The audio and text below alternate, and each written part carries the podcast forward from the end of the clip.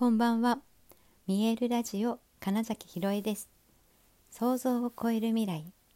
自然はいつも大きな愛で包み込み、真実を伝えてくれるネイチャーメッセンジャーをしております。はい、えー、改めましてこんばんは。2021年8月8日、見えるラジオ始まりました。ね、8月8日、88。もうそのね無限大っていうね文字が2つで漢字でもね末広がりって言って、まあ、とにかく8っていうのはね縁起のいい数字なんですよね。であのなんだろうスピリチュアルというかホロスコープ天体的に言うと今日はそのライオンズゲートっていうのが最大限に開いてる日なんですね。でえー、っと7月末ぐらいから開き始めて12日だかなそのくらいまでで閉じちゃうんですけどそれ何かっていうとあの宇宙からのエネルギーをダイレクトに受けることができるっていうなんかそういうのが開いているみたいな感覚なんですよ。なのでそうだな直感がより鋭くなるとかあとは、えーと、今までとは違う人生を歩むとかね、えー、そういうのとあと今日は獅子座の新月っていうことでそれもね何だろう再生するとかのともつながってたりするのでもう今日はとにかくああとね一粒万倍日も重なってたって言って結構ねいろんなところで盛り上がりを見せていましたがそういうふうにして、まあ、とにかくいろんな運がいい日だし、えー、宇宙とつながる日だし、えーと、ここで何か始めるこれから新しいまた違った人生を歩むと決めるにはとてもいい日だったんです。はい。まあ、皆さんねそれをちょっとでも意識して何かやった人はいるのかな？どうなんだろう？ちなみに私はですね今日もあの3日前ぐらいに話したアクセスバーズっていうエネルギーワークセッションの、えー、講座を開いていました。私が、えーと、だから教える側っていうことで今日はねえっ、ー、と朝会なんだろう朝のお茶会みたいなので、ね、出会った方からの紹介で、まあ、その方も朝会に来ててちゃんと話したんですが、まあ、その方と,、えーとそのお姉さんつまりあの姉妹で、えー、アクセスバーズのプラクティショナーというね施術ができる人になるための講座を受けてくれたんですね。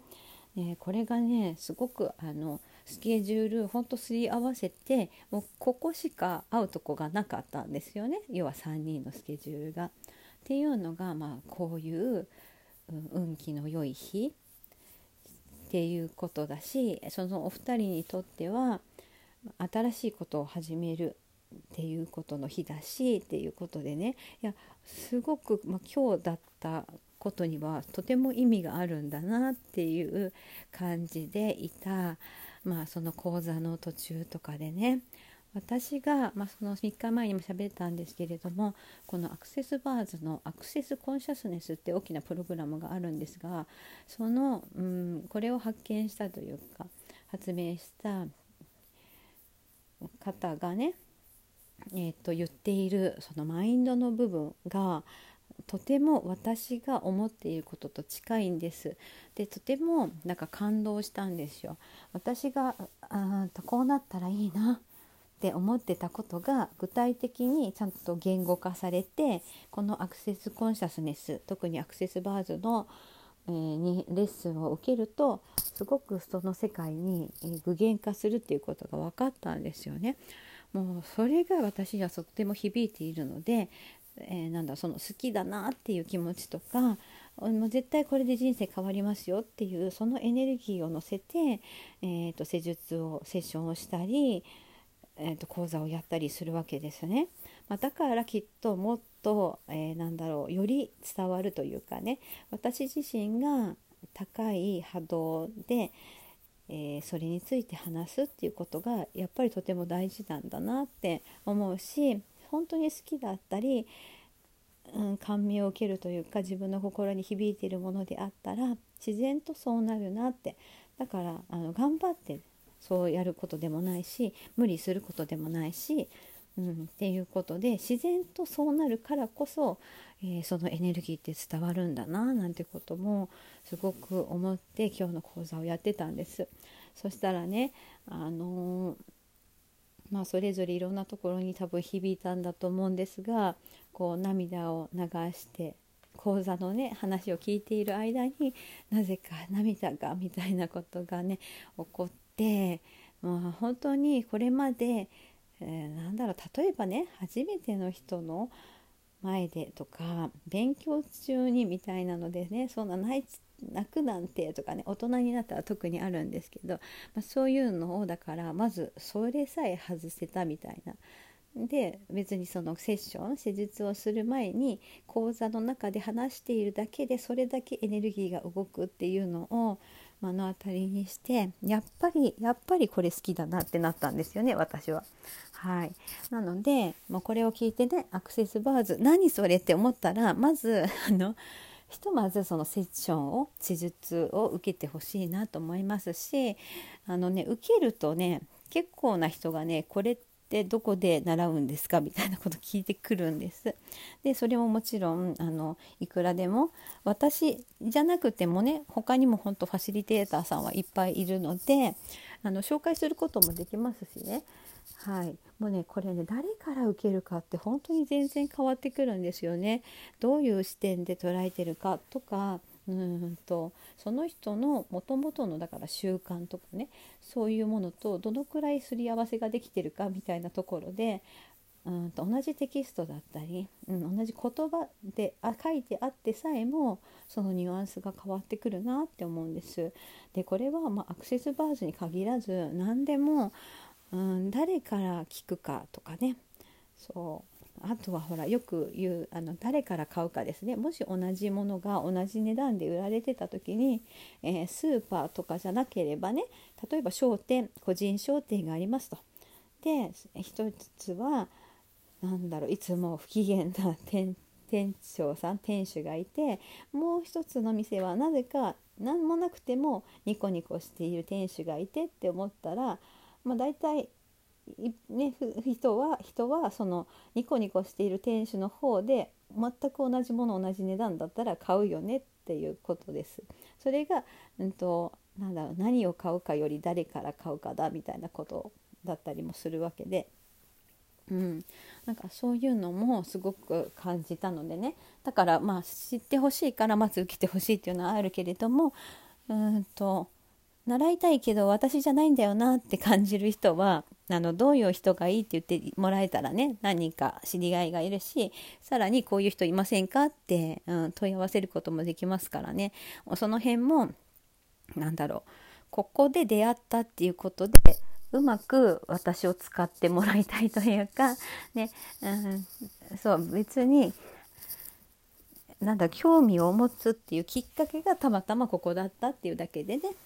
そうだからこの人から買わなきゃいけないわけじゃ本当にないんですよ何だって。だし、えーと、なんかそういうのを決めるのって、まあ、本人なのでなんだろうなこう例えばこっちのいわゆる売る側みたいな立場が、えー、の人がコントロールできないわけですよね。そう押し売りはだからできないわけですよ。うん、だから、まあ、こういうものがありますよ。で欲しければ買ってください。そうじゃなかったらえ、っと別にいいですよっていうことだし一応ね最大限おすすめはやっぱしますよね。その人にとってどういうメリットがあるからこれはいかがですかってね言うけれどもでも本当にで同じものが他の人が売っててそっちから買いたいってなってもそんなもこっちは何も言えないし、うん、それでいいなって思うわけです。ね、なんだろういいものをいいなと思ってくれたことはだってそれでわかるじゃないですか。同じものを買ってくれてるんだからそれがたまたま自分じゃなくて誰かから買ったっていうだけであって別にそれが本当いい悪いとかじゃないし、うん、だからあなんかいい良さが伝わったんだなって言って喜べばいいと思うんですねそういう時って。うん、なんかね本当に誰からかっていうのは特に、うん、女性はきっとねああると思うんですよ。本当に同じで例え例えばそれで多少安くてもあの人嫌いって思ったら多分その人から買わないと思うんですよね。うん、って思った時にその辺も含めてなんか自分自身のすごい正直な素直な気持ちでいるその通りに行動するっていうことがいいなって思うしなんかねそういうことをこのアクセスバーズのクラスではねお伝えしてるんですよ。そのあるがままでっていう本人の人はそれぞれに、うん、全部自分が知っている答えを知っている。でそれらを、うん、解放すればうんとなんだろうな誰かと比べるとかもうそういう本当にあと自分を否定するとかそういうことをしなくなってもうとにかく可能性をどんどん広げていけますよっていうようなことがそうアクセスコンシャスネスの根っこだったりアクセスバーズでね、えーと、そのブロックとか進めないものを外すっていうことクリアリングステートメント、うん、ができるんですね。ねそう思った時に何だろう一生懸命トラウマに向き合わなくてもよくて、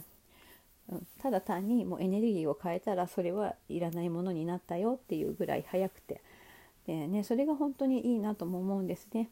そう苦労しなきゃ変わらないっていうことは一切なくって簡単でいいんですすぐに一瞬に人って変わるんですよっていうものもすごいアクセスバーズでは感じられるのでやっぱり私はこれ好きだなもっとやる人増えたらいいなって思った今日一日でした。はいということでえ本日もご視聴くださりありがとうございました。2021年8月8日見えるラジオ金崎ひろえでした。おやすみなさい。